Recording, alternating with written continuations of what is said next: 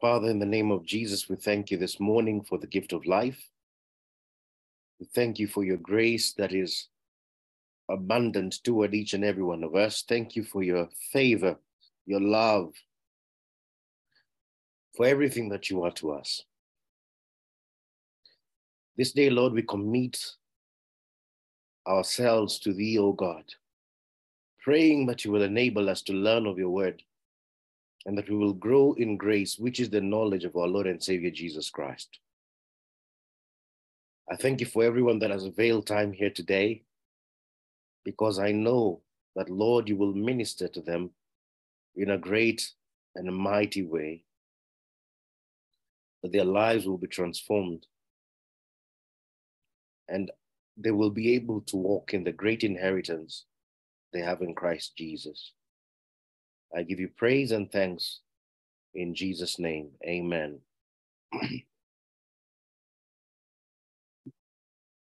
so,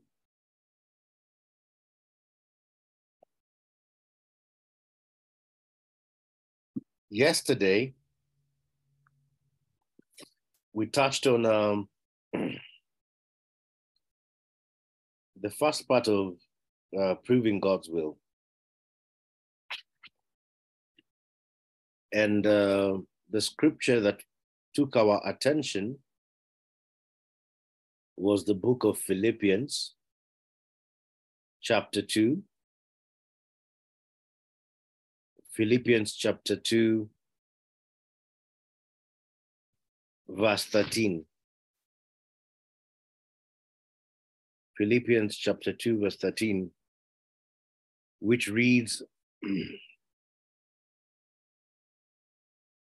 For it is God which worketh in you both to will and to do of his good pleasure.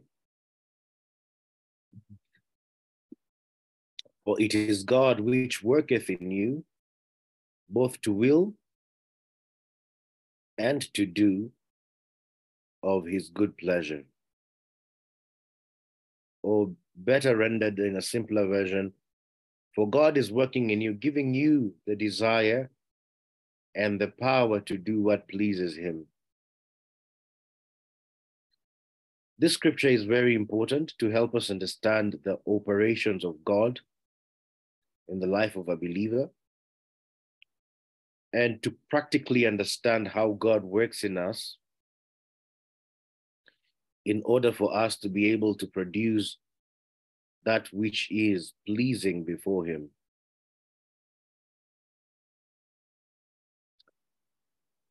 One of the things that we say is, um, as we looked at the subject of the heart, is that there's a way that God heals the heart. There's a way that God does his work on the heart. And we try to bring it into the most practical examples for us to understand. We try to explain it in the most simplest of terms for all of us to understand how God heals the heart. And we say God heals the heart through his word. That as we are given to his word, it is indeed Christ by the Spirit of God that is writing his word on the fleshly tablets of the heart. As we read in Second Corinthians chapter 3, that he is writing his word on the tablets of our heart. And we read uh, various scriptures also in the same light, like Romans chapter 5, verse 5, that says, And this hope will not lead to disappointment, for we know how dearly God loves us, because he has given us the Holy Spirit to fill our hearts with his love. And this hope will not lead to disappointment, for we know how dearly God loves us, because he has given us the Holy Spirit to fill our hearts with his love. That the way God works in the heart is that he pours out his love. He fills our hearts with his love by the Holy Spirit. Colossians 3 14 and uh, to 16 says, Above all, clothe yourselves with love, which binds us all together in perfect harmony. Clothe yourselves with love, which binds us all together in perfect harmony. And let the peace that comes from Christ rule in your hearts. And let the peace that comes from Christ rule your hearts. We read certain verses like um, the promise of a new heart from Ezekiel 36 26, which says, I will give you a new heart and put a new spirit in you. I will remove from you your heart of stone and give you a heart of flesh. We read Psalms 119, verse 11, where the psalmist says, I have hidden your word in my heart that I might not sin against you. We read Psalms 19, verse 8, that says, The precepts of the Lord are right, giving joy to the heart. The commands of the Lord are radiant, giving light to the eyes. And what we were basically saying is that God uses his word to do his work on the heart of a man. He uses his word. He uses his word. I would like to bring it to your attention that if you are offended in your heart and you are engaged in prayer without the word, it will not be profitable for you. For the agency that God uses is his word. We also stated, or I gave an example of how we ought to pray. How we ought to pray and how we ought to use the scriptures when we are praying in understanding.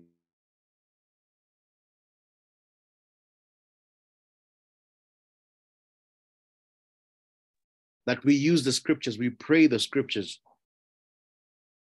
we pray the word of God. In order for us to be able to meditate on it and to keep it in our hearts.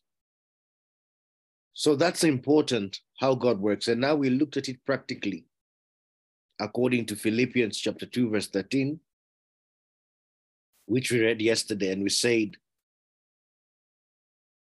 for it is God which worketh in you both to will and to do his good pleasure. It is God who worketh in you. The um, pretext was verse 12 of Philippians chapter 2 that says, Wherefore, my beloved, as ye have always obeyed, not as in my presence only, but now much more in my absence, Work out your own salvation with fear and trembling, for it is God which worketh in you both to will and to do of his good pleasure. And you remember, I mentioned the context of that verse, the pretext and the post text. And it was talking about Christian conduct, Christian conduct, our behavior, how we carry ourselves. And I also showed you other verses that spoke about holiness and pursuing peace. And those verses, as many have thought before, they relate to one's ability to see God. And that we thought if you're not holy, you will never be able to see the Almighty God. But when we read them in context, we understood that those verses were touching on Christian conduct.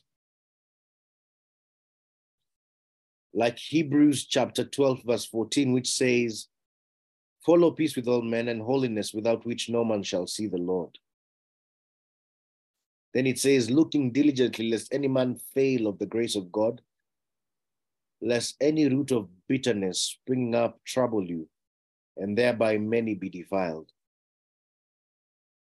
that bitterness makes the grace of God inoperative in your life. Bitterness makes the word, the grace of God inoperative in your life. When you're bitter, God's grace cannot be operative in your life. People cannot see the grace of God in operation in your life when you are bitter. It says, work at living in peace with everyone and work at living a holy life, for those who are not holy will not see the Lord. Look after each other so that none of you fails to receive the grace of God. Watch out that no poisonous root of bitterness grows up to trouble you, corrupting many. So, Christian conduct was important for people to be able to see God. That when people look at the believers, they can see that they are sanctified, or that they are separate, or that they are unique. And so, thereby concluding that this has to be the work of God. If somebody was wayward and now all of a sudden they're straight, walking in the right path. And when I say straight, I'm not talking about um, an orientation, uh, a sexual orientation, but rather what I'm saying is they are walking in a straight path. That is indicative of the work of God in someone's life, that God has actually worked in someone's life and has produced that character that you see. So Philippians 2:13 was also speaking in light of the same context because after the instruction of Philippians 2:13 which says for it is God which worketh in you both to will and to do of his good pleasure it says do all things without murmuring and disputings that ye may be blameless and harmless the sons of God without rebuke in the midst of a crooked and perverse nation among whom ye shine as lights in the world. That do all things without murmurings and disputings, that ye may be blameless and harmless, the sons of God without rebuke, in the midst of a crooked and perverse nation, among whom ye shine as lights in the world. Beautiful statement. That when we work out our salvation in fear and trembling, when we allow God to work in us to produce his good pleasure, we will then be seen, we will then be viewed as people who are blameless and harmless. The sons of God without rebuke in the midst of a crooked and perverse nation. That we will shine as lights in the world because the world is crooked and perverse. but we will be seen to shine as lights in a crooked and perverse world. We will be seen as blameless and harmless. Blameless and harmless. Blameless, that there will be no fault in your life. And beyond that, you will also be considered to be harmless, one that is safe to be around. One that is safe to be around the people will feel comfortable and safe to be around you because you are blameless and also that you are harmless. Because the thing that we said is God is interested in your manifestation. God is interested in the outworkings of his word in your life. God is interested in the outworkings of his word in your life. God is interested in your conduct because that is the manifestation of his word that is working inside of you. And therefore, he's looking forward to his good pleasure being made manifest through your life.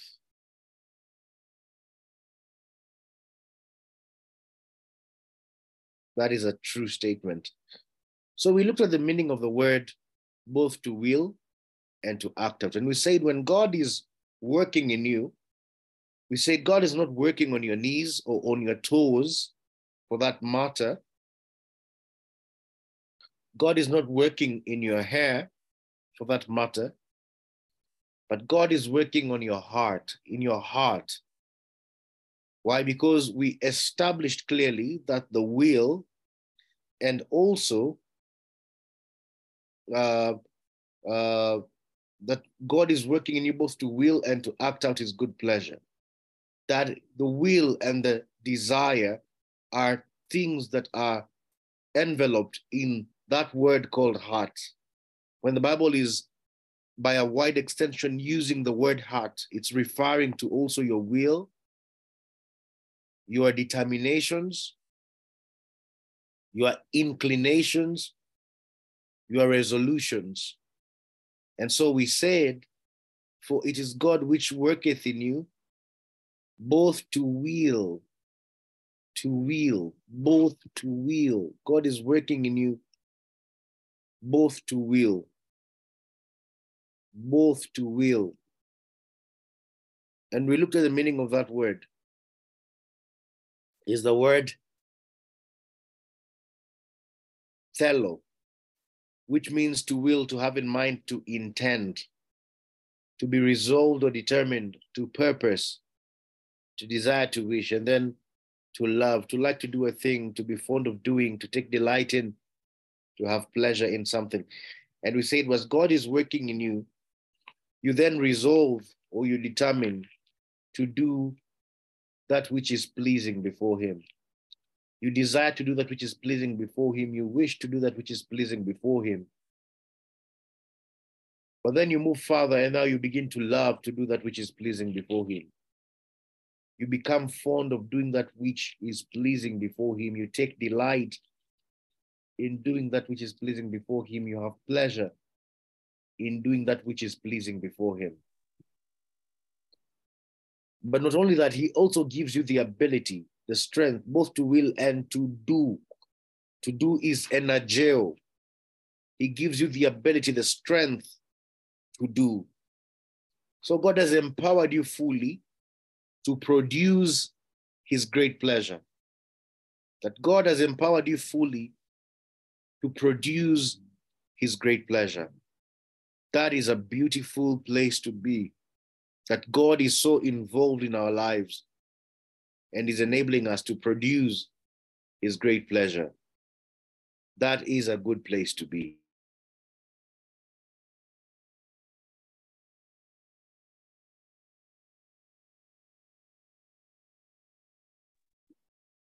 it is a good place to be. And so, if God is interested in our manifestations, as I mentioned, it is important for us to understand that as God is working in us, it is to be seen of the world.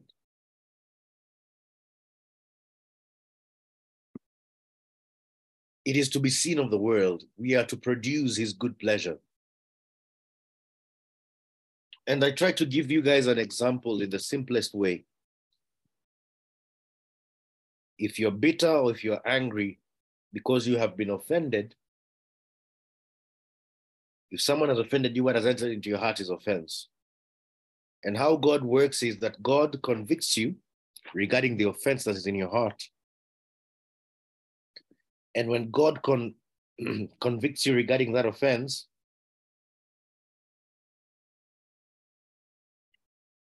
he now gives you the desire to will. That is, you be you have the desire to do good. And that desire is forgiveness. But when you're offended, sometimes you find it hard to forgive. So God begins to give you the strength to be able to forgive. And how he gives you that strength is that he pours his love into your heart and strengthens you to be able to rise above that bitterness, that anger, and now that you're able to forgive.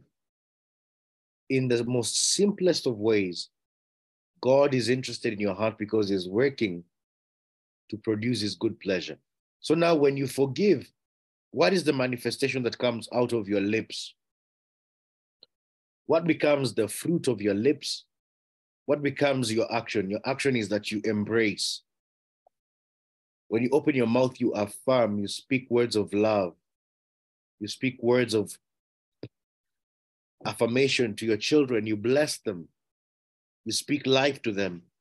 And so the outcome of that is when you speak life, you bless and you strengthen others, God is pleased by that. But when we have a bitterness, the Bible says in Hebrews chapter, uh, I, I, just read to you that Hebrews chapter 14, um, or rather Hebrews chapter 12, verse uh, 15, Hebrews 12, verse 15, that looking diligently lest any man fail of the grace of God, lest any root of bitterness springing up trouble you, and thereby many defiled, that if you allow bitterness to harbor in you, you become defiled. And when you speak, you speak words that break people's hearts. You speak words that bring so much pain to people, and that is not God's pleasure. That's why God is really interested in our heart, because from the heart are all the manifestations. We cannot emphasize that enough. I think we have read it, and it's in the previous teachings of this week.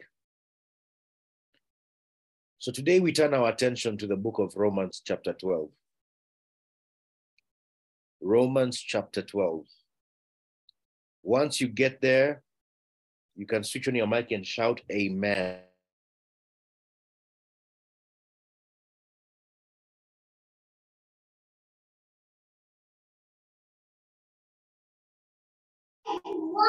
Amen. Amen. Good. Amen. Wonderful. That's just to know that you're still there. Romans chapter 12. Romans chapter 12. Amen. Wonderful. Amen. Good. Okay, so now Romans chapter 12 is a very interesting passage because it also gives us an understanding of God's uh, workings in our lives. And it's very important for us to understand how God works. Now, before I even delve deep there, I'll just read something uh, to you in uh, um, in the book of Philippians, chapter one, verse nine. Um, it says, "And this I pray that your love may abound yet more and more in knowledge and in all judgment, that you may approve things that are excellent, that ye may be sincere and without offense till the day of Christ." Philippians chapter 1, verse 9 to 10. Just take put that in a footnote. Don't go there yet. And this I pray that your love may abound yet more and more in knowledge and in all in all judgment, that you may approve the things that are excellent, that you may be sincere and without offense till the day of Christ. It's a scripture that we will visit at some point. But now in Romans chapter 12, the word of God says, I beseech you, therefore, brethren, by the mercies of God, that ye present your bodies a living sacrifice, that ye present your bodies a living sacrifice, holy, acceptable unto God, which is your reasonable service. I beseech you, therefore, brethren, by the mercies of God, that ye present your bodies a living sacrifice, holy, acceptable unto God, which is your reasonable service. And so, dear brothers and sisters, I plead with you to give your bodies to God because of all he has done for you. Let them be a living and holy sacrifice, the kind he will find acceptable. This is truly the way to worship him. This is truly the way to worship him. In the message, it says, So here's what I want you to do God helping you. Take your everyday, ordinary life. You're sleeping, eating, going to work, and walking around life, and place it before God as an offering. Embracing what God does for you is the best thing you can do for Him. Wow, the message has a way of just delivering it home. I beseech you, therefore, brethren, by the mercies of God, that ye present your bodies a living sacrifice, wholly acceptable unto God, which is your reasonable service. In the NLT, it says, And so, dear brothers and sisters, I plead with you to give your bodies to God because of all he has done for you. Let them be a living and holy sacrifice, the kind he will find acceptable. This is truly the way to worship him. And now the message simplifies it. It says, So here's what I want you to do God helping you. Take your everyday, ordinary life, you're sleeping, eating, going to work, and walking around life, and place it before God as an offering. Embracing what God, what God does for you is the best thing you can do for Him. That's nice. That we are to present our lives to God as a living sacrifice. It is wonderful, wonderful, wonderful. All right. So we'll look at a couple of words there. When the Apostle Paul say, uh, uh, says that I beseech you, I beseech you. The word is parakleo in the Greek. Is he's admonishing you.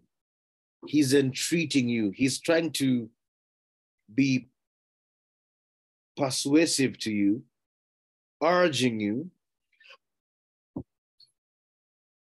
urging you to present your bodies to God as a living sacrifice. That He is calling, calling you to one side, He's summoning you to do that. Or rather, He's encouraging you. Please present your bodies to God as a living sacrifice. That's what the Apostle Paul is driving at there. The word is parakleo. He is urging you, I beseech you. Therefore, brethren, by the mercies of God, that ye present, ye present. The word present is the word paristemi, paristeme, which is to place beside or near, to set at hand. That is to place a person or thing at one's disposal.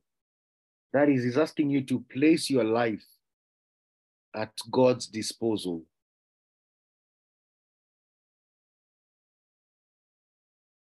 To place your life at God's disposal. That is, your life is surrendered to God for Him to do as He pleases with your life.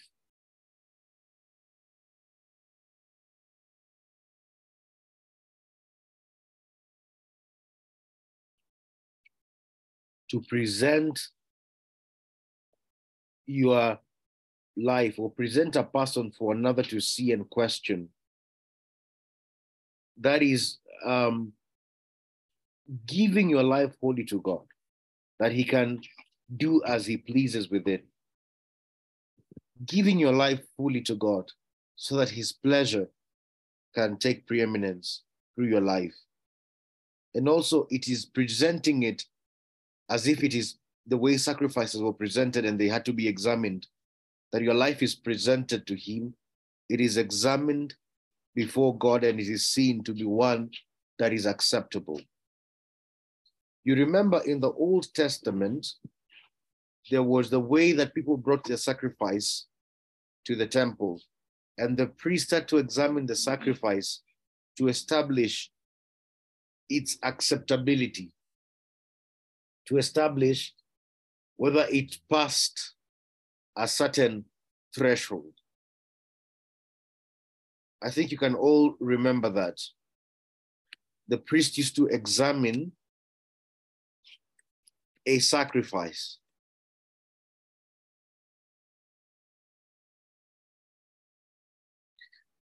Those were accounts that were there um, in the Bible of how um, there were certain provisions for a sacrifice. I think you will find some of them um, in the book of uh, Leviticus. That the sacrifice had to be examined. Uh, I think uh, the book of Le uh, Leviticus contains um,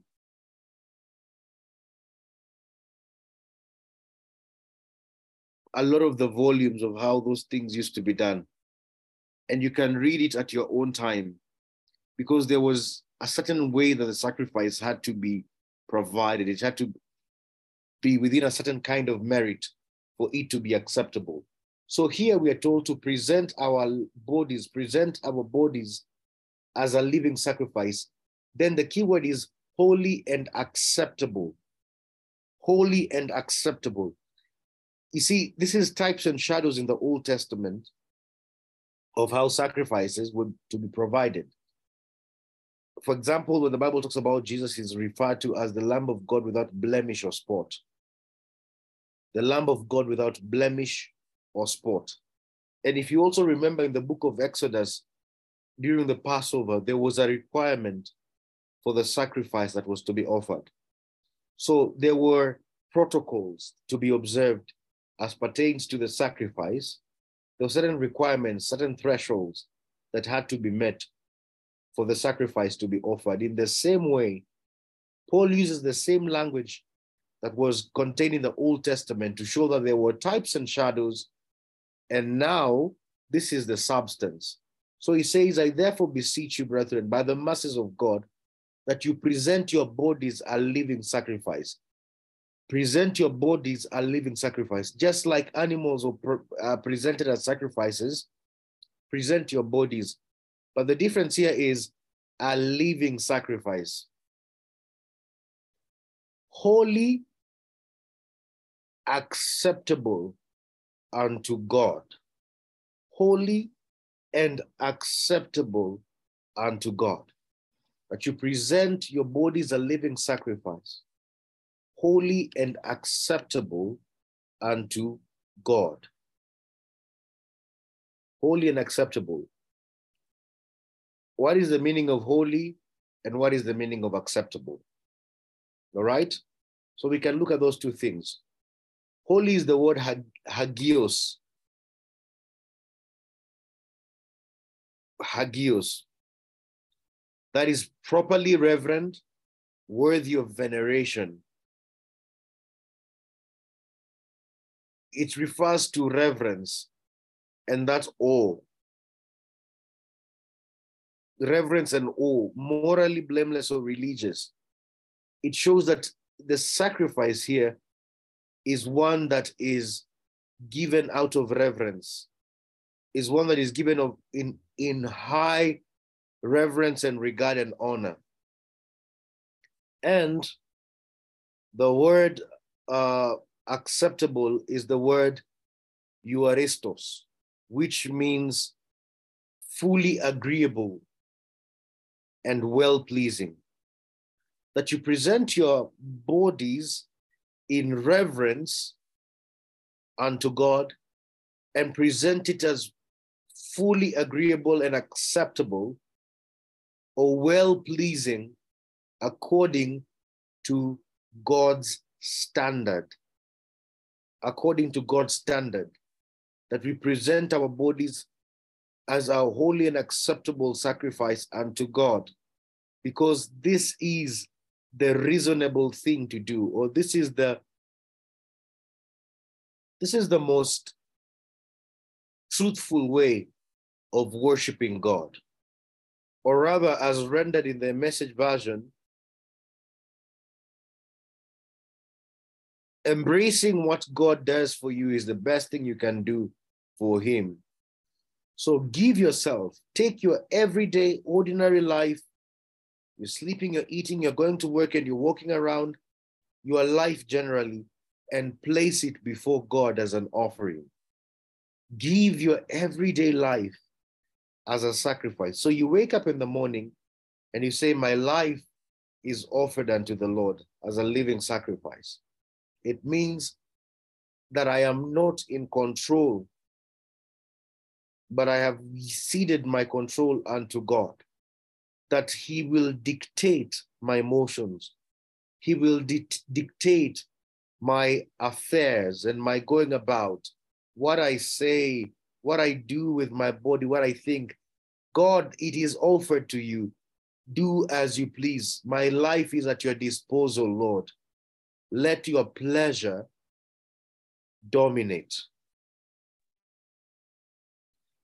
I don't know if you've really ever thought about it that way, that every morning you wake up, you're like, my life today is an offering unto the Lord. My life today is an offering unto the Lord. That I will not go about doing as I please. You know what? My my life, my body, my choice, I will go about doing as I please. But rather, I will, in utmost reverence, consider this life of mine as one that has been offered unto the Lord. That I will consider my life as one that has been completely given to the Lord. I don't know if we've ever really looked at life that way.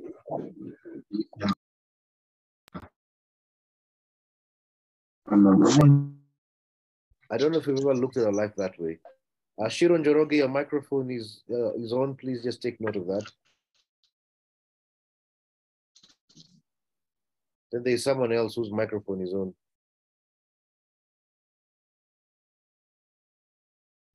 That you wake up in the morning, that life has been offered unto the Lord. I'm just trying to imagine as you wake up, your prayer is like, Lord, today, this body, this life is offered unto you.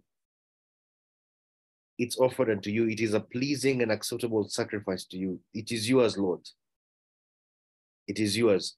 So if you're a man and you're walking up, you say, Lord, this day I give you my body as a living sacrifice. It belongs to you, Lord, entirely. So when I leave my house and I start walking, then perchance I come across a woman who is well endowed. Well endowed. I begin to turn, I say, eh, my eyes, Lord, they belong to you. They're offered to you. They're not objects of lust. They're offered to you. Can all the men say amen? Amen. Amen. Can you imagine mm. that? That it is not in my disposal to just decide, you know what? I will see a woman passing by and I will start whistling. Where, oh. you know, yeah? Oh. Eh? You start saying, fine baby girl, fine baby. Hey, yeah, you just carelessly, yeah? You didn't even think, boop, you found yourself speaking. But your life is actually offered to the Lord. I'm trying to bring it in the most practical way that I just don't wake up and decide, you know what? I'm going to do as I think. I'm going to do as I think. But I wake up and I'm like, man, God, this body is offered to you. It is totally yours. It's a sacrifice. So everything I do today, it's a sacrifice. It's a worship unto you, Lord. Sipping my tea is a worship unto you. Everything I do is a worship unto you.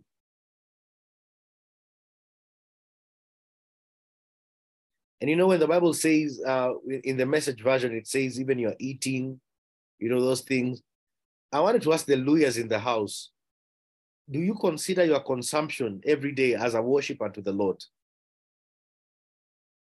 Praise the Lord. Amen. Uh, the Luos in the house, do you consider it eh? When you are devouring? Hallelujah. When we're devouring, I don't know if my wife is there. Yeah? When she's consuming yeah, those combinations, omena with chocolate cake, hmm? some very weird combinations. But uh, do we consider it that way? that actually, it, oh, sorry, sorry, sorry, sorry, sorry, sorry, Dorothy. Sorry, Pastor Dorothy. But do we see it as worship unto God?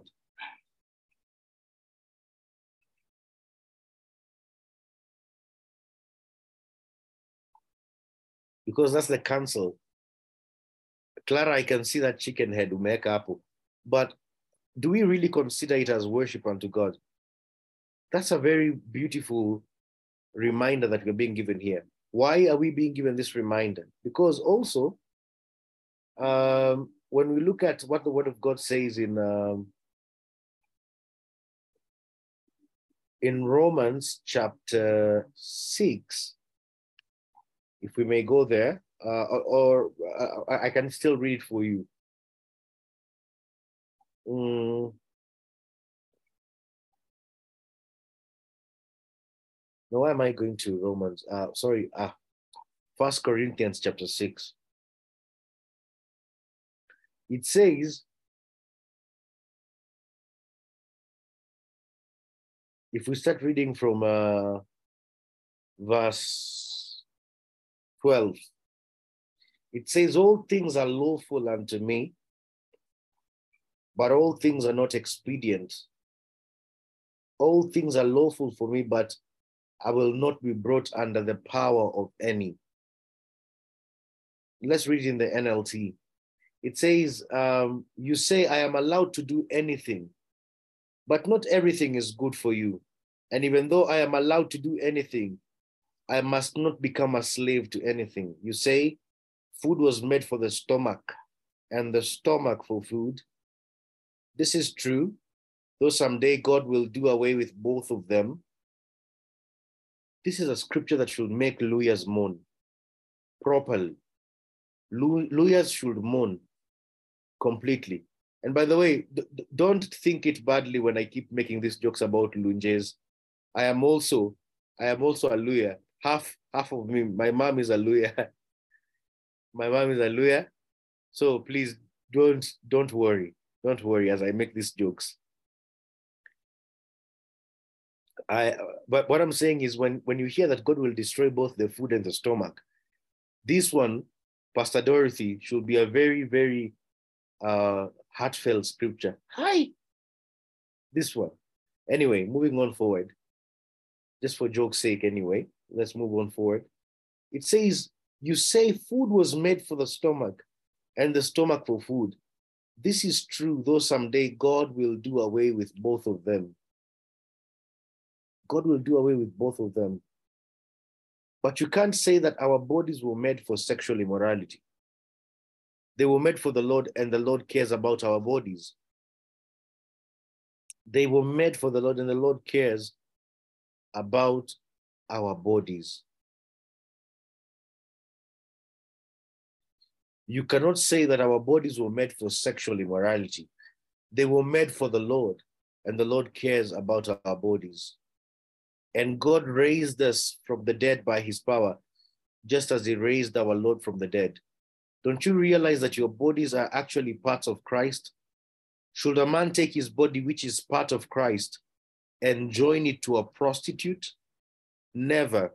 And don't you realize that if a man joins himself to a prostitute, he becomes one body with her. For the scripture says the two are united into one. The two are united into one, and that's Genesis 2:24. But the person who is joined to the Lord is one spirit with him. Run from sexual sin. No other sin so clearly affects the body as this one does. For sexual immorality is a sin against your own body. Don't you realize that your body is the temple of the Holy Spirit who lives in you and was given to you by God. You do not belong to yourself. That statement, you do not belong to yourself. For God bought you with a high price, so you must honor God with your body. For you are bought with a price, therefore glorify God in your body and in your spirit, which are God's. It says, What?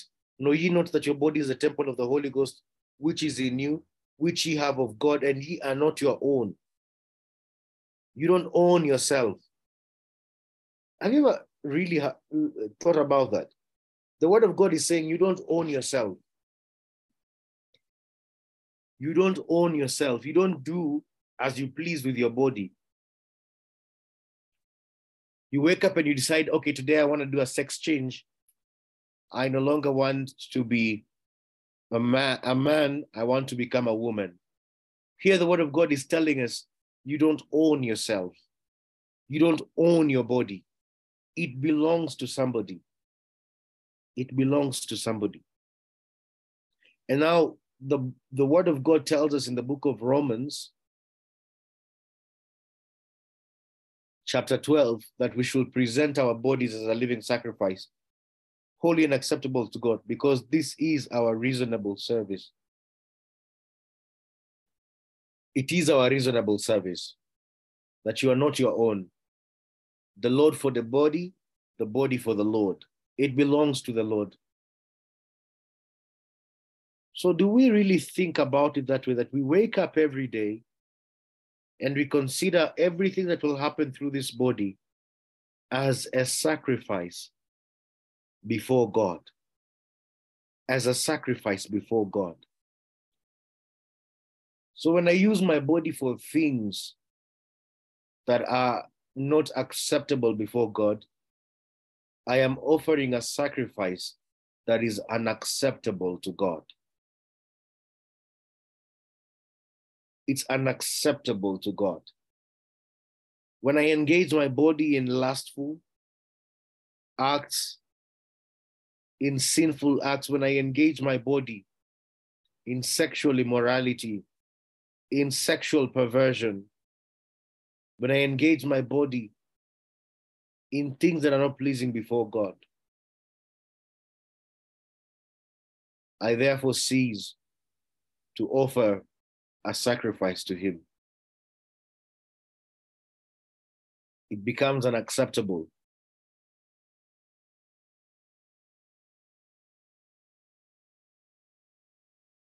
Wow. That's interesting. Amen. That's interesting, beloved.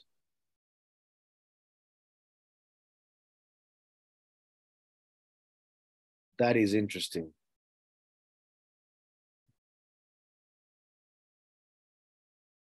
So, God is interested in our bodies because the bodies are the should I call them, they are the, the means through which the spiritual realm finds expression in this physical world. The bodies are the means through which the spiritual world finds its expression in this physical world.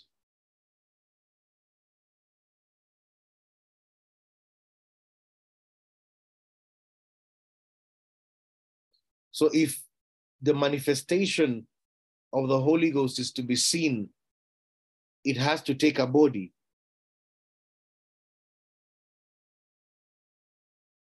It has to take a body. Praise the Lord. It has to take a body. It has to take a body. The Bible uh, says in First Corinthians chapter 12, First Corinthians chapter 12,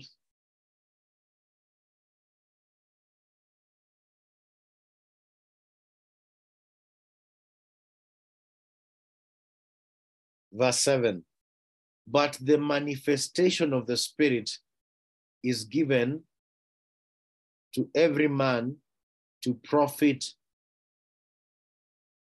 withal or a spiritual gift is given to each of us so we can help each other. The manifestation of the spirit is given to every man to profit withal so it says to one is given by the spirit the word of wisdom. The word of wisdom requires a body, for it requires somebody to speak. And another, the word of knowledge by the same Spirit. To another, faith by the same Spirit. To another, gifts of healing by the same Spirit. To another, the working of miracles. To another, prophecy. To another, discerning of spirits. To another, diverse kinds of tongues. And to another, interpretation of tongues. All these manifestations require a body they require a person, they require a body. So God is interested in our bodies so much that we are urged and counseled and advised and entreated by the Apostle Paul that we should daily provide ourselves, offer ourselves to God, because God has business to do in the earth. And for him to do that business, he requires somebody who is cooperating with him somebody who's aligned with him so that he can fulfill his good pleasure in the world. If God desires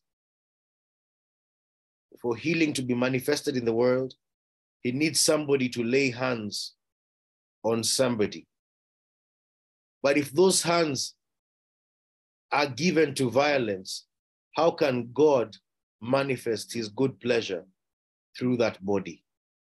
If those hands are given to sexual immorality, how can God make manifest his good pleasure if we are not offered to him? So, for God to be operative, he requires our bodies. Are we together? So see yourself every day as a sacrifice offered unto God. See yourself every day as a sacrifice offered to God. That my life, my body is at the disposal of my Heavenly Father to do as He pleases through me. To do as He pleases through me. My body is not given to fornication. My body is not given to sexual immorality. My body is not given to vanities, but it is given to the Lord. It is a precious temple. It is a precious temple. That's why the Bible urges us to do all things with moderation. It means that there's a way you carry yourself in that body.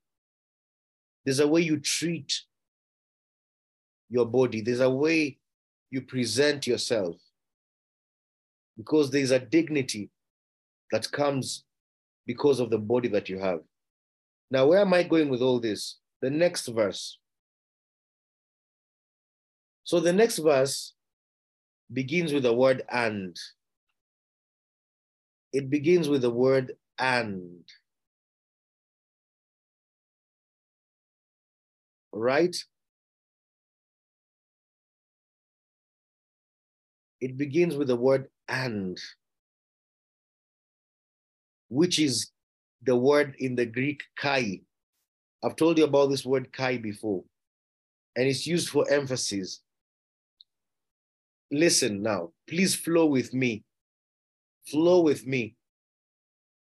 Flow with me. The word kai. So we've said, Romans 12, I beseech you, therefore, brethren, by the masses of God, that ye present your bodies a living sacrifice, holy, acceptable unto God, which is your reasonable service. Which is your reasonable service. Then you hear and, and, that word and. All right? The word and. That word and is the word kai in the Greek and it is a word that is used for emphasis. It's the word, the word and is the word even, indeed, even, indeed. Sometimes it's used for but, sometimes it's used for also. So there's a continuation. it says, present your bodies as a living sacrifice, holy and acceptable unto God, which is your reasonable service. Even be not conformed to this world, or also be not conformed to the world, or that is, be not conformed to the world. So there's a continuation, there's a connection there. So Romans chapter 12, verse 1 and verse 2 are not separate things, but rather they are united thoughts trying to give you counsel. So, the way to present your bodies as a living sacrifice, holy and acceptable to God, is by not being conformed to the world. The way that you can offer your body as a living sacrifice, holy and acceptable unto God is by not being conformed to the world. Is by not being conformed to the world. The moment we are conformed to the world, we cannot be able to present our bodies as a living sacrifice, holy and acceptable unto God. We can't do that. We can't. and be not conformed. The word conformed is from the Greek word syschematizo. Syschematizo. The Greek word syschematizo. When you hear syschematizo, syschematizo, what English word comes to mind? When you hear syschematizo, which word comes to mind?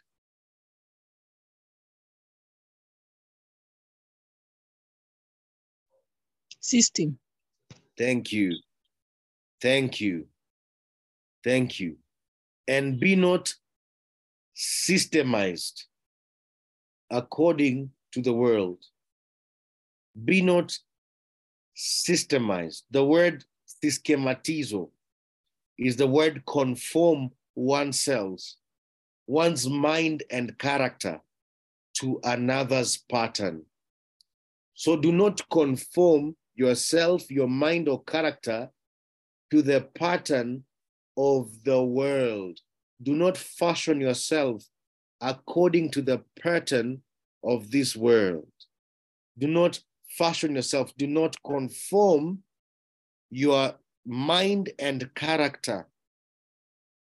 Do not conform your mind and character to the pattern of this world, systematizo. Systematizo, that's the word, systematizo. Do not conform it to the system or the pattern of this world.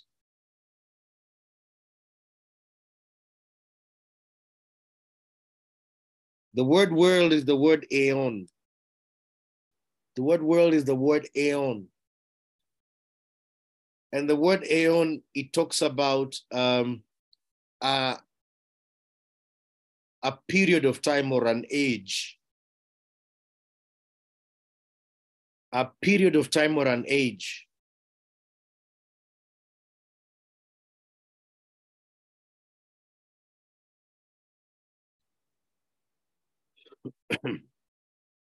so do not conform your mind and your character to this particular period or age, to this particular period or age, to this particular period and age. Do not conform your mind and your character. Do not fashion yourself according to this period and age to this particular period and age. So, what is happening in this period? This period and age, there are certain things that are happening. One, the institution of marriage as we know it is crumbling. Marriage is no longer sacred or an institution that is held with high regard and reverence. Cheating has become a norm. Infidelity is a norm. Mpango wa kando, as we call it, mpango wa kando is a norm. So it is happening in this period and age.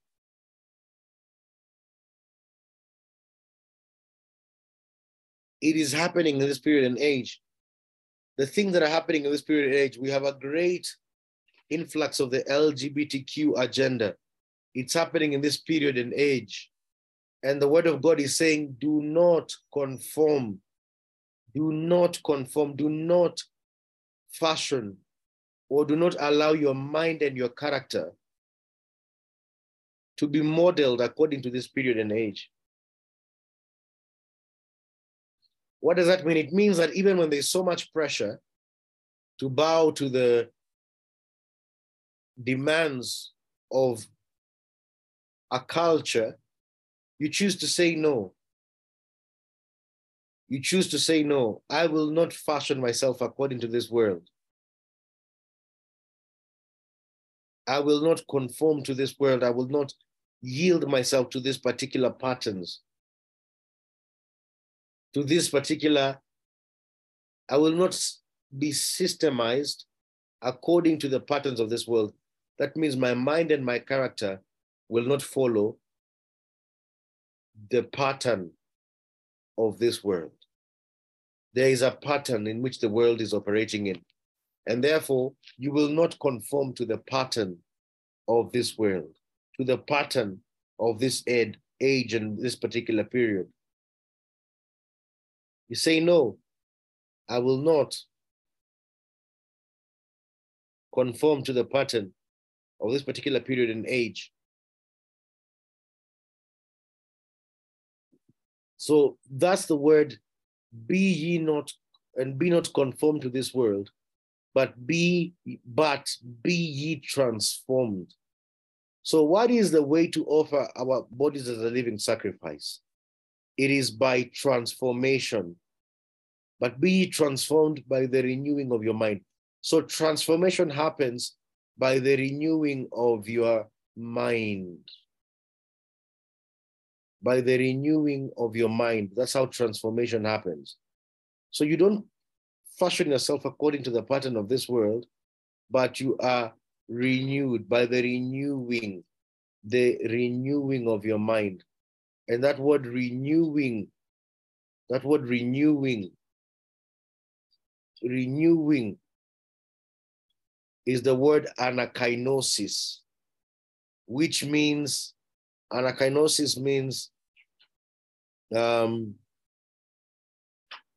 a renewal or a renovation or complete change for the better.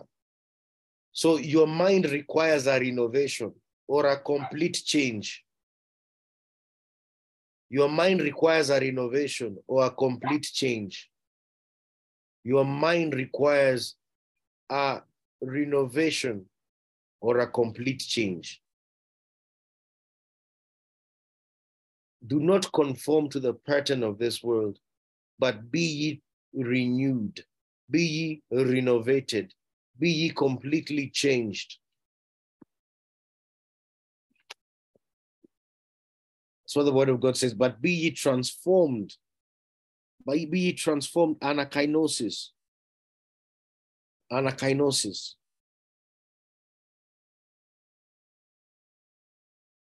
It says, and be not conformed to the pattern of this world, but be ye transformed. So you are transformed by the renewing of your mind. By the renewing of your mind.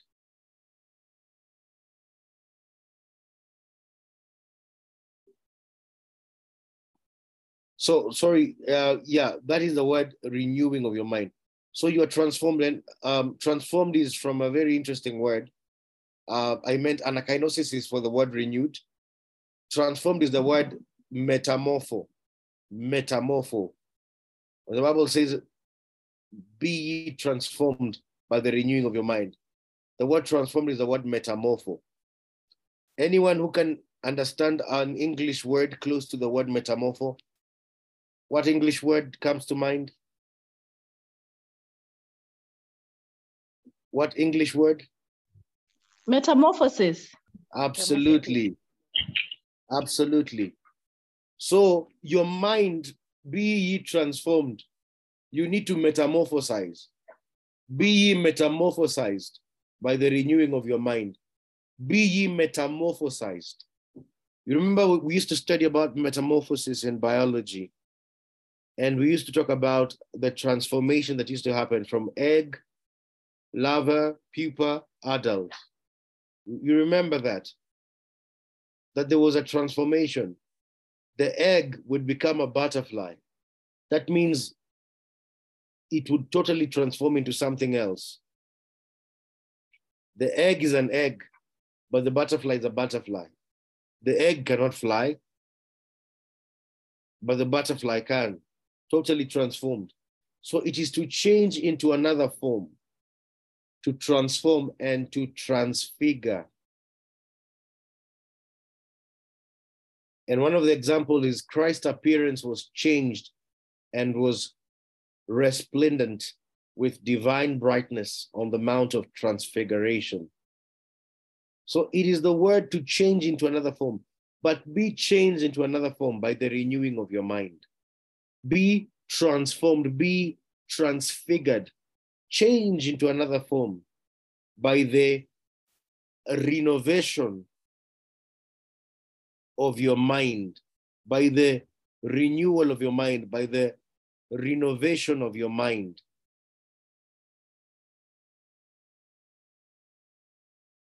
By the renovation of your mind.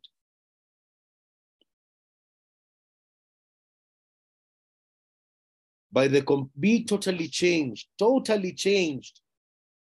Take a different form completely when your mind is renewed. That's what the word of God says. It says, and be not conformed to this world, but be changed into another form by the renovation of your mind. Why do we need that? Why do we need that, beloved? Why do we need to be renewed in our minds? Why do we need to be renovated in our mind? Why do our minds require a complete change? As the word of God tells us, do not fashion yourself, do not fashion your mind and your character according to another one's pattern, according to the pattern of this world. Do not fashion your mind and your character according to the pattern of this world, but be completely changed by the renovation of your mind. Be completely changed as your mind is totally transformed and changed. Why? The Bible says that you may prove, that you may prove, that you may prove, that you may prove. That word prove is a very interesting word. That you may prove. And the, and the word used there is the word dokimazo. That you may dokimazo, dokimazo, dokimazo in the Greek. Dokimazo is to test, to test, to examine, to prove, and to scrutinize, to see whether a thing is genuine or not as metals. To test, examine, prove, scrutinize as metals to see whether a thing is genuine or not. To recognize as genuine after examination, to approve and to deem worthy.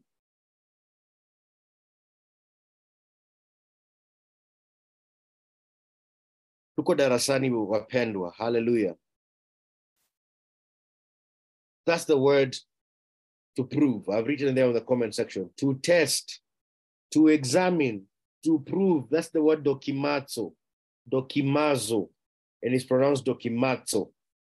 To prove, that is to test, to examine, to prove, to scrutinize, to see whether a thing is genuine or not as metals.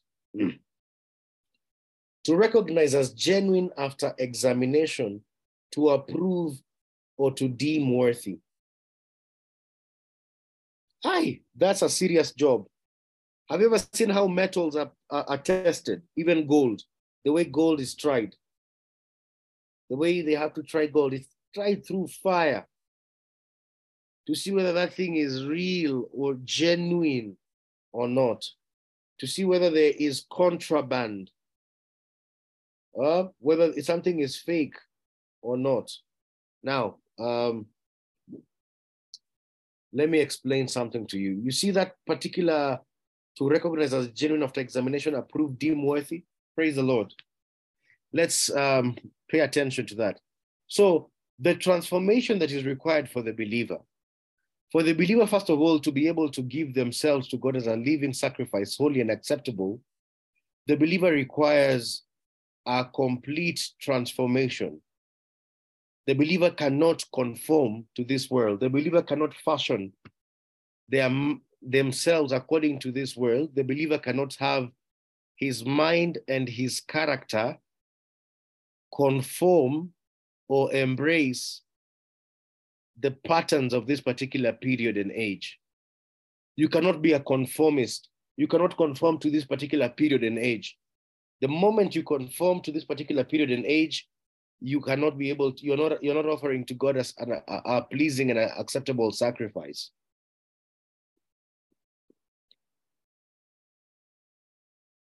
You're not offering to God a pleasing and acceptable sacrifice. The moment you you you you are compromised, the moment you conform to this world. So we are told what we require is a complete transformation. You need to transform. You need to transform completely by the renewing of your mind. So the mind, the, the mind is the one here that requires a complete, complete renovation. a complete renovation. My goodness, do you know how, how difficult it is to change someone's mind? How difficult it is. You know, I used to wonder why my father used to say that he loves Githeri. He used to love Githeri, and I'm like, man, I hate Githeri. I ate that thing in boarding school. I hate it. I don't like it. But because that's what he has he had been programmed to eat for so long, I used to sit and he used to miss Githeri. I'm like, how? How? Because he's been programmed that way for a long time. The moment you've been programmed in a certain way for a long time, it's so hard to change someone's mind. But the Bible is calling us for a complete transformation of the mind. Why? So that we may be able to document, so we may be able to prove. We may be able to test, to examine, to prove, to scrutinize, to see whether a thing is genuine or not as metals, to recognize as genuine after examination, to approve, to deem worthy. Ah, it's getting sweeter. It's getting sweeter. So that we may prove. So, what are we proving? What are we testing? Hey, my goodness. Ah, uh-uh. what are we testing? Beloved, hey, I'm even sounding loud like a Nigerian. What are we testing? What are we examining? What are we proving? What are we scrutinizing? What are we recognizing as genuine after examination, proving, approving, and deeming worthy? The Bible says that you may prove what is that good and acceptable and perfect will of God.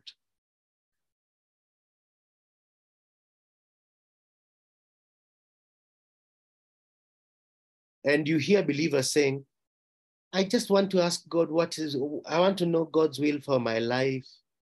How many, how many of you have ever been stuck in that quagmire asking God's will for your life?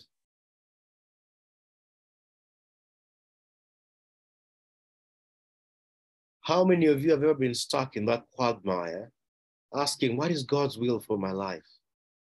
You know, oh, Pastor, I just want to know God's will for my life.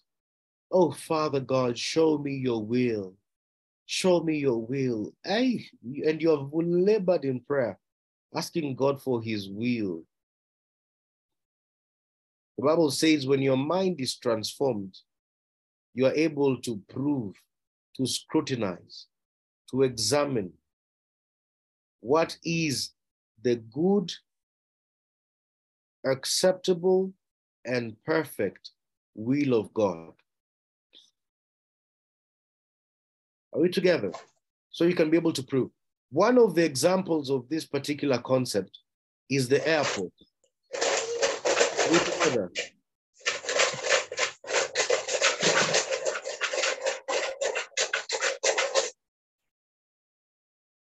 is the airport. Dokimazo is that same concept of the airport.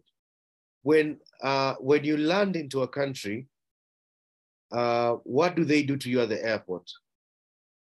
Uh, let me ask somebody to share an experience. Okay, Alice, uh, uh, Minister Alice Mutuma, are you there? Yes, I'm here. All right, so what happens when you land into another country at the airport? Your when you just land at the airport? Yeah, uh, yes. When you when you land at the airport and you have to go through uh, customs or through you're security. Scrutinized, you're scrutinized, you're checked, whether Mhm. you're a genuine traveler, your documents are examined uh, to see whether you're the real uh, person traveling on those documents and what uh, your plan is to stay in that country, what is your purpose for the visit.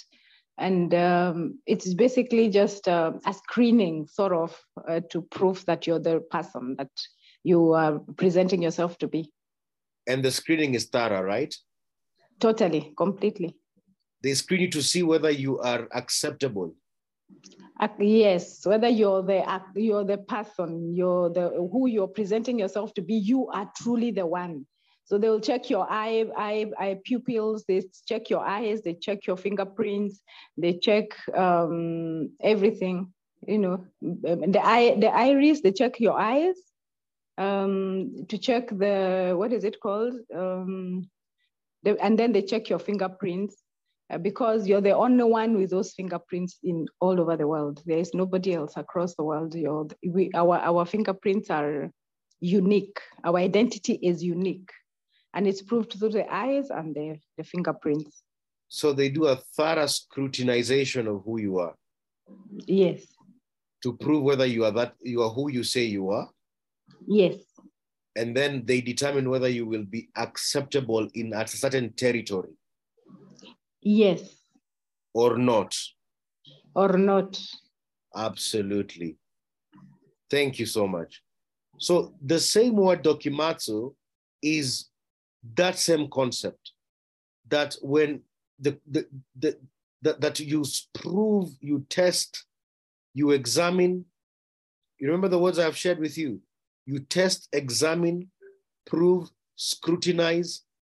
As as as Alice has mentioned, keywords. She she's examined. They try and prove she's the person that she is. She's scrutinized. They do it to recognize whether she's genuine after examination so that they can approve or they consider her worthy to access a certain territory. If it is the British Empire, that particular territory, if it is Britain you've gone to, if it is South Africa, whether you are allowed to access that territory called Southern Africa. Are we together? So the Bible here is saying, please listen to this. The Bible here is saying that you should not conform to this world, but rather you should be metamorphosized. You should be changed completely by the renovation or the renewal of your mind. So when your mind is renewed, when your mind is renewed, when your mind is renewed, please hear me this. Okay, hear, hear this one. Um, when your mind is renewed, when your mind is transformed,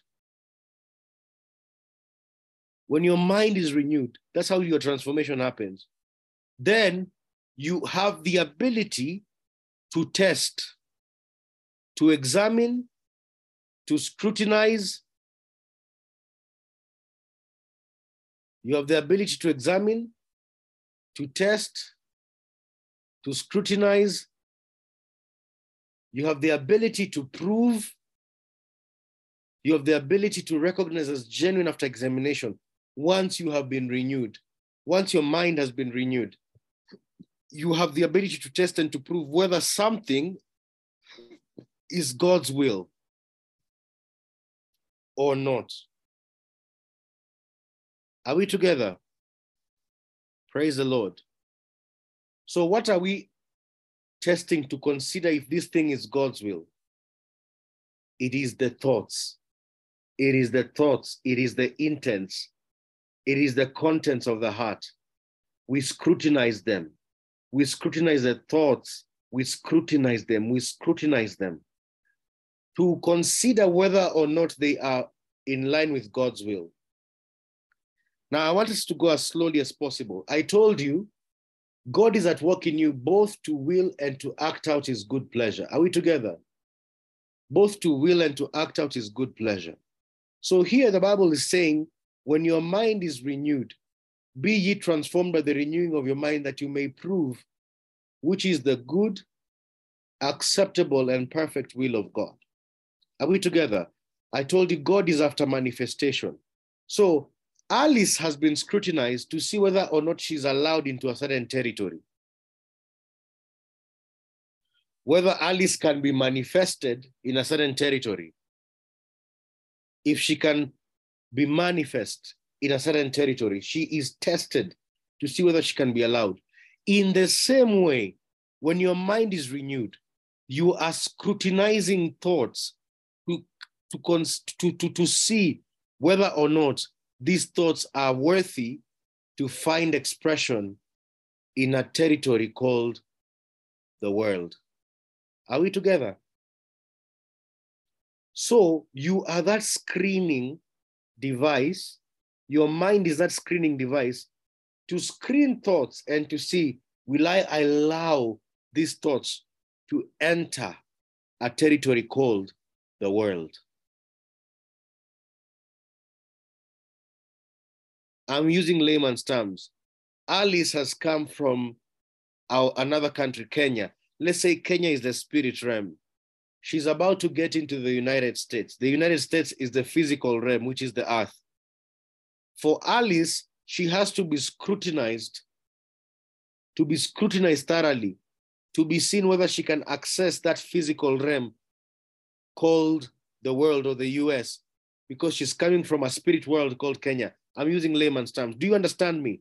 So there are, there are thoughts. And for those thoughts to find expression, they have to be scrutinized through something called a renewed mind. And the renewed mind, which is still part of the heart, has to scrutinize these thoughts to see whether or not they will find manifestation, expression, or access into this realm called my home into this realm called the earth. Praise the Lord. If you get me, say, I hear you.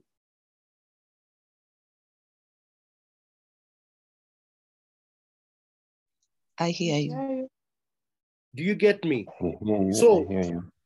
That, so that we may prove, we may prove. So this is how you do it. When when the when God's word has renewed your mind, thoughts come to your mind, and you ask yourself, hmm, is this particular thought good? Is it acceptable? And is it perfect? According to God's will. Is it good? Is it acceptable? Is it perfect?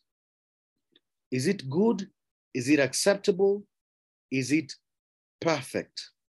That's the question that you begin to ask yourself. Is it good? The word good is the word agathos. Is it acceptable? Is the word euarestos. And is it perfect? Is the word teleios.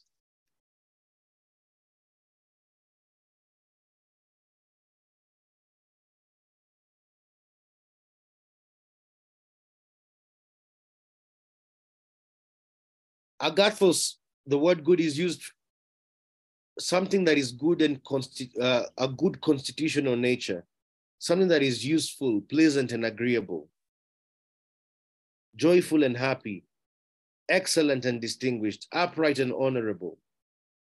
Some of those synonyms and the biblical usage of that word. This, I'm, I'm proving whether these thoughts are good.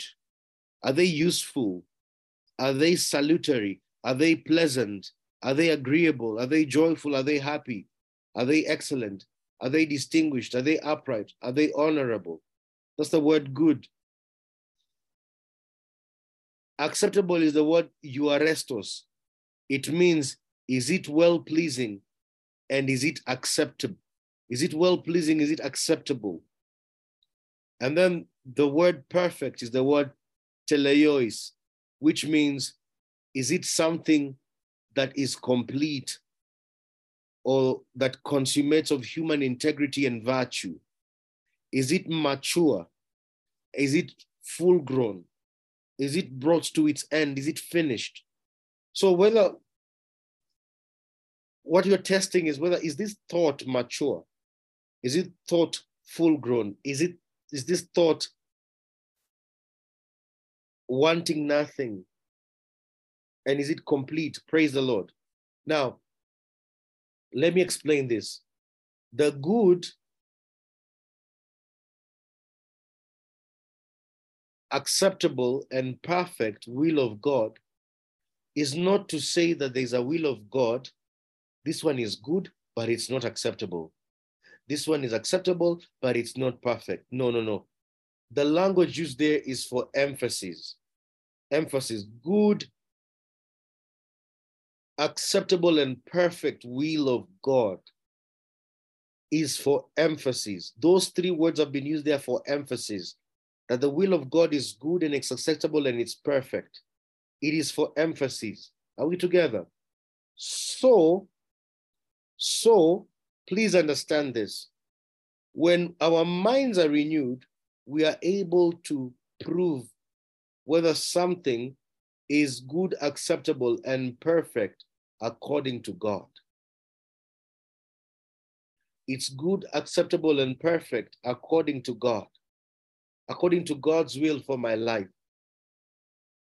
Hallelujah. So let's come to layman's terms. You're at home. You're at home. Your husband walks in.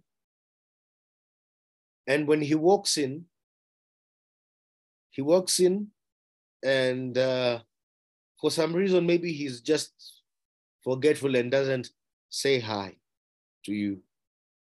Just using an example, or vice versa. And the thought that comes to your heart immediately is a thought that communicates to you he does not value the person that I am. He doesn't value the person that I am. So those thoughts, they evoke in you a certain type of reaction. Whether you will decide to open your mouth and quarrel this person, whether you will decide to ignore this person and give them silent treatment, all manner of thoughts come and you desire to manifest them. Immediately, those thoughts come into your heart and you're contemplating what to do. God's word, when the mind is renewed, a scripture comes. A scripture comes. And that scripture comes and says, strive to be at peace with all men. And so you want to react, you want to do that which is wrong, but already that thought has been screened. And the screening has said, strive to be at peace with all men. Those thoughts are not thoughts that will cause you to be peaceful with your spouse. Stop it. So before you open your mouth to manifest that frustration that is going to destroy the peace between you and your spouse, the word of God has screened you. Why? Because your mind is renewed. The word of God has screened that thought, so you can't give it expression. Or maybe your spouse has spoken to you, or somebody has spoken to you, and you just want to react with a very bad answer. The word of God checks you and says, A soft answer turns away wrath. So you wanted to speak with anger, but all of a sudden the, that particular thought has been screened by God's word. And therefore, you are about to manifest anger by your speech in the earth. You're about to take it from the invisible realm into the visible realm by manifesting it, by speaking it. And the word of God checks you and stops you. And the word of God says, a soft answer turns away wrath. Pop, you stop. What you have done is you have screened that thought to see whether it is allowable to see whether or not it will be accepted to find expression in the earth. And what you have done is you have clearly stopped it from finding manifestation in the world. That is what the word of God is talking about here. That you may prove, that you may prove what is that good and acceptable and perfect will of God. If it is in your home, that is how it happens. You are able to prove that which is good acceptable and perfect will of God. Do you understand that? That you find the word of God working actively in you, proving thoughts day by day, proving thoughts, proving decisions. You have a determination to do something. You have a resolve to do something. But the word of God comes and begins to screen that resolve and before you act on it, it is stopped. Therefore, it doesn't gain expression in the earth. So you have dokimazo, you have proven that thing not to be the good and acceptable will of God and perfect will of God. So sometimes you may be angry and you want to spoil for a fight. But the Holy Ghost reminds you of what the Word of God said. The Word of God checks you and tells you no, that cannot find expression, that cannot find manifestation because it is not acceptable, it is not good, and it is not excellent or perfect. Therefore, no, it will not happen. And you stop. and you stop.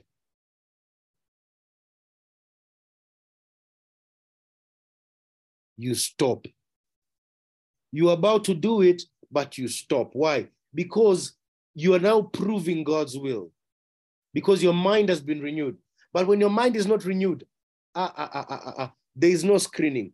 Praise the Lord. When your mind, and when I talk about the mind, I'm also referring to the heart because you remember by out of the extension of the word leb and cardia, the expression of that word, it talks about the, the mind. Part of the heart is the mind.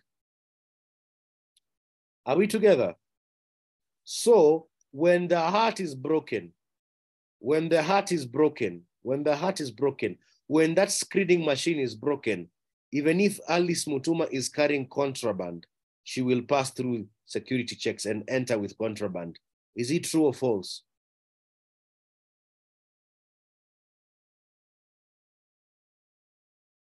When the equipment is broken, when the equipment is broken, the equipment for screening, the equipment for screening, when it's broken, will contraband get in? Yes. Abs- Yes. Right. Absolutely. Praise the Lord. It will get in. So what, a- what about a broken heart? Tell me how many things zinapita tu, zinaingia kwa dunia, matusi, abuse. In, it, it just comes, Satan brings a thought, hakuna security check. It just comes in. It, it, it goes in, it goes in, in inapita tu. Yes, true. Yeah, because the heart is broken. The heart is broken. So it just goes straight from the spirit realm to the physical realm. There is no check. It takes seconds. You are offended by your husband, the thought comes, and the thought that comes is tell him, useless man. There is no security check. It just comes before you know it, useless man. Dangerous. Maybe the word that comes is idiots. Eh? You idiots. It comes, no security check, idiots. Yani, the mouth is just talking. Prrr.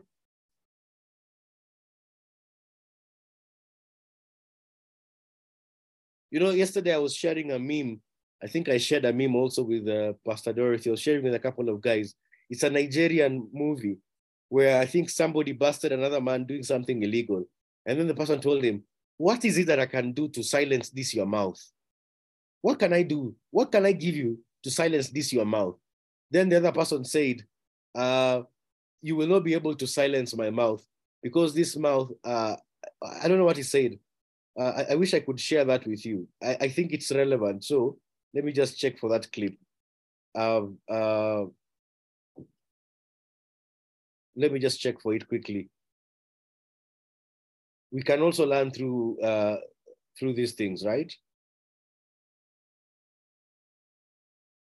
So um, the person asked him, uh, "What what is it that I can do to silence you, to make you like just uh, not really um,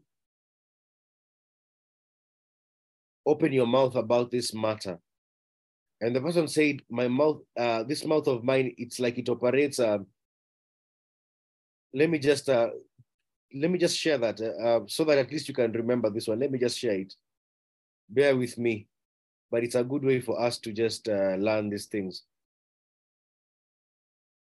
All right.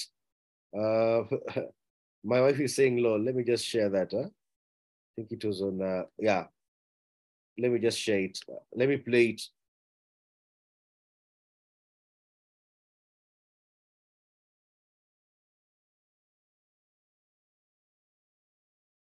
On the screen for, for, for us. Okay, what can I do for you to, to shut up your mouth? Don't let anybody know about this. Ah, Please. I beg uh, you. this please. is a very costly request because you know my mouth is autonomous. I don't control it. It behaves its own way. Uh-huh. So the only thing you can do to shut my mouth is to remove this head from the shoulder. Have you guys had that? Autonomous. The head. Just repeat. I repeat. Yes, please. Okay, let me just repeat. Okay, let me repeat again.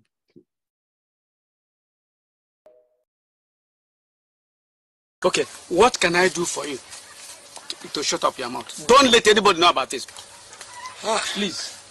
I beg uh, you. this please. is a very costly request because you know my mouth is autonomous. I don't control it. It behaves its own way. Uh-huh.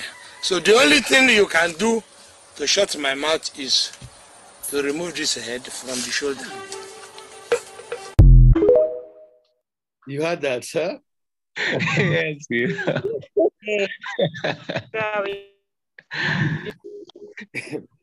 He's saying Mouth the mouth is autonomous. autonomous. It's autonomous. so, Bwana asifiwe. is your mouth autonomous, beloved? Autonomous of God, autonomous of His word. Huh?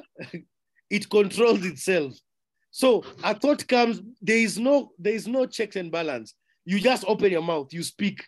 There is no proving whether this thing is good, whether this thing is acceptable, whether this thing is the perfect will of God. It is from from head, mouth, express, no check. It comes just you just feel like ah ah. Let me call this person this. Ah, your your mouth has already it's working. No filters, no screening. Nothing is screened. It just goes. It's working by itself. Praise God. It's autonomous. That's the word we'll remember. Eh? autonomous mouth. huh? So what I'm asking is, as the word of God is telling us, be not conformed to this world, but be transformed by the renewing of your mind, that you may prove what is that good and acceptable and perfect will of God. The question is, when the heart is broken, when the when the heart is broken, which is also the expression used for the mind, when it's broken, the, the, the system is not working. So you wonder, how can somebody speak such profanities? That's a sign of a broken heart. How can someone be that nasty? How can someone be that nasty? It is a reflection of a broken heart.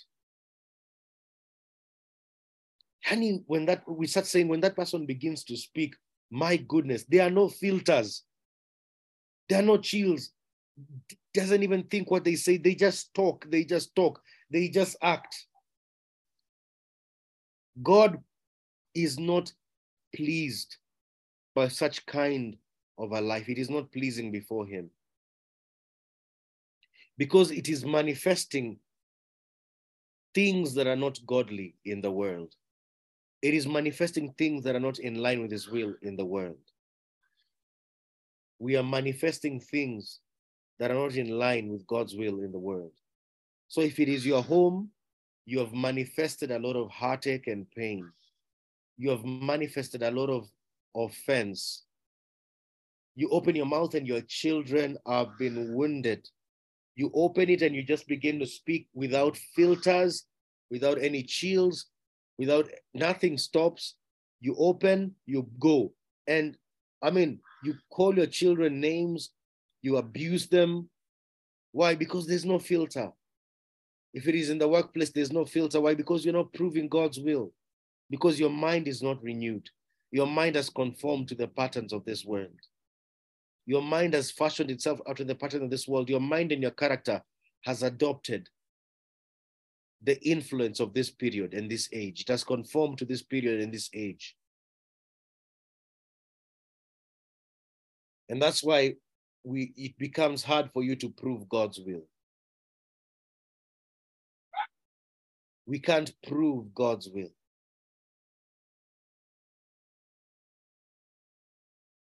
Bwana asifiwe. Kwa wale wako Nairobi, your mouth has become an expressway.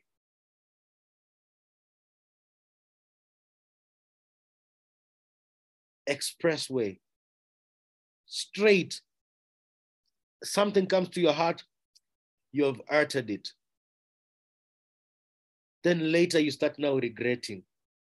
You're like, oh my goodness. And some whose consciences have been seared, they don't even regret a thing they said.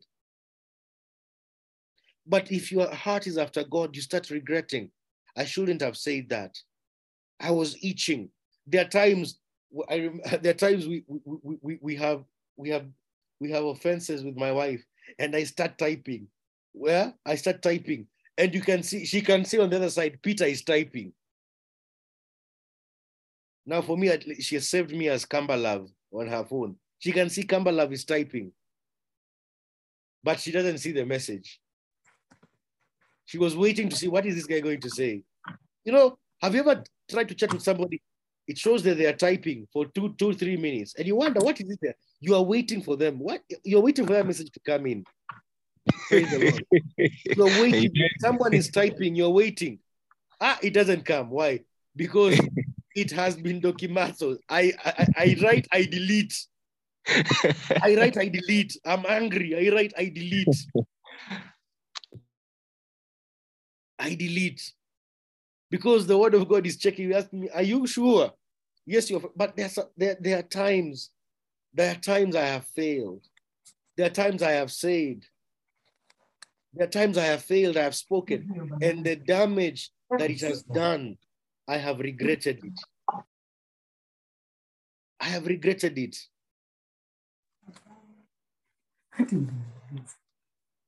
Evelyn, uh, sorry, your microphone is on. I have regretted it. You know, the bad ones are the ones you texted because those the records remain. My goodness. You know, at least if you spoke it, there's a possibility that somebody might forget some details. But God's word comes and checks you and like, no, no, no, no, no, no, no. You will not say that. You will not say that. Oh, you feel like you are burning inside. Ladies say amen. You, you are boiling inside. You are boiling. Ah, ah, there's a volcano. There's a volcano inside of you. Lava is boiling up. You, you want to erupt. You want to erupt. But the Spirit of God is telling you no. You are proving God's will. You are proving God's will. And you're like, I will not allow this thing to manifest in the earth. I will not allow my anger to manifest in the earth. And sometimes it cuts you deeply. It cuts you deeply. It cuts you deeply. But that is the Lord's desire that these things will not just manifest. We will not just be an expressway. You just think about something. I think that's what happened to Peter. Peter just saw Jesus telling them that he's going to die. He was like, uh uh-uh, you are not going to die. You are not going to die. Uh-uh, you are not going to die. And Jesus told him, Get thee behind me, Satan, for thou severest not the things of God, but the things of men.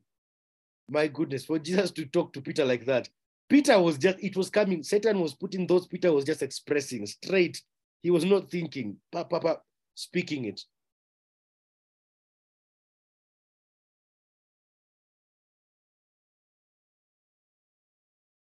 And the problem continued. When Jesus told Peter, Satan, Satan desires to sift you like wheat, but I've prayed for you that your faith may not fail you. It was that. Satan was working, working hard against Christ's crucifixion. That's why Peter, even when they, they came to arrest Jesus, he still took a knife and cut someone's ear. If those soldiers had been had panicked and fled, Jesus would not have been crucified that day. Praise the Lord. So that is what God is after. That is what God is after. Our body is being offered every day as a living sacrifice. It's offered as a living sacrifice when your mind is renewed, when your mind is not conformed to this world. Because when your mind is renewed, you are able to prove whether something is the good, acceptable, and perfect will of God. It is not good when parents abuse their children. It is not good when parents and or, or when spouses abuse one another. It's not good when believers abuse one another. They open their mouths and curse at one another and abuse one another. It is not acceptable and it is not perfect before God. For those who have been looking for God's will, there you have it His word. His word is His will. It is not good when we harbor so much bitterness and we are defiled. God's grace cannot be operative in our lives. When we are brokenhearted, it's not God's will. Because when you're brokenhearted, the mechanism for which we are supposed to prove God's will, when it's broken, it means anything goes. Anything goes. Have you seen those countries that are dysfunctional? We call them fallen, uh, fallen.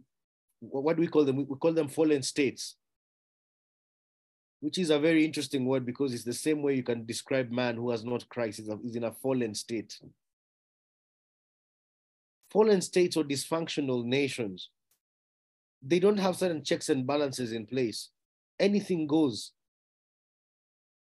Anything goes. I think Cherono, Cherono can talk about this because I remember when Cherono was giving us an an, an explanation about some of the um, some of some of the what do you call them assignments that she's gone outside the country to certain nations that it's so easy for a small offense to trigger somebody to shoot you on the road guns are all they are just about to come off at any given moment. Because the state of the nation is broken. Therefore it is dysfunctional. That's why they cannot keep peace by themselves. They need peacekeepers to be sent on a mission to help them keep peace. Beloved i want to ask you do you need peacekeepers to come and help you? Because you can't you can't keep peace. So a delegation has to come and help you. You can't keep peace in your heart and in your life. There is trouble eh, on every side. God's desires for his will to be made manifest. For his will to be made manifest. Philippians chapter 1, verse 9 to 10 says, And this I pray that your love may abound yet more and more in knowledge and in all judgment.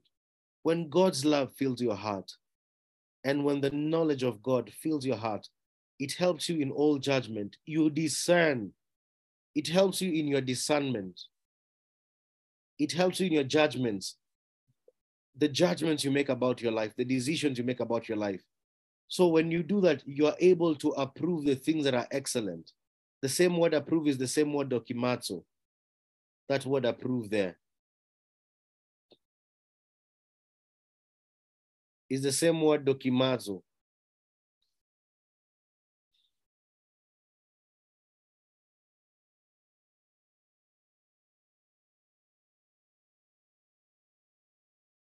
Philippians chapter 1 from verse 9. And this I pray that your love may abound yet more and more in knowledge and in all judgment, that you may approve things that are excellent. The question is, have you been approving things that are excellent?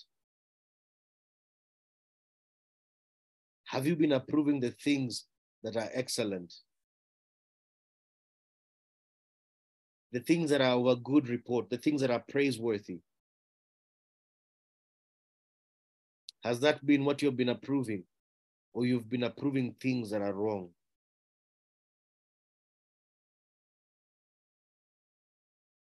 So God's desire is for your heart to be healed. Because when your heart is healed, when your heart is in the right state, you are able to prove that which is good, that which is acceptable, that which is perfect, that which is excellent, in line of the will of God. Beloved, the broken heart cannot prove the things that are excellent. The broken heart cannot prove the things that are good, that are acceptable, that are perfect before God. That's why God is interested in healing the broken heart. That's why the Bible is urging us to be renewed in our mind. That's why God is working in us, both to will and to act out his good pleasure. When we act out or when we manifest bitterness and anger and wrath, that is not the good pleasure of the Lord. The Bible says Jesus Christ went about doing good and healing all them that were sick and oppressed of the devil. The question is, are we able to do good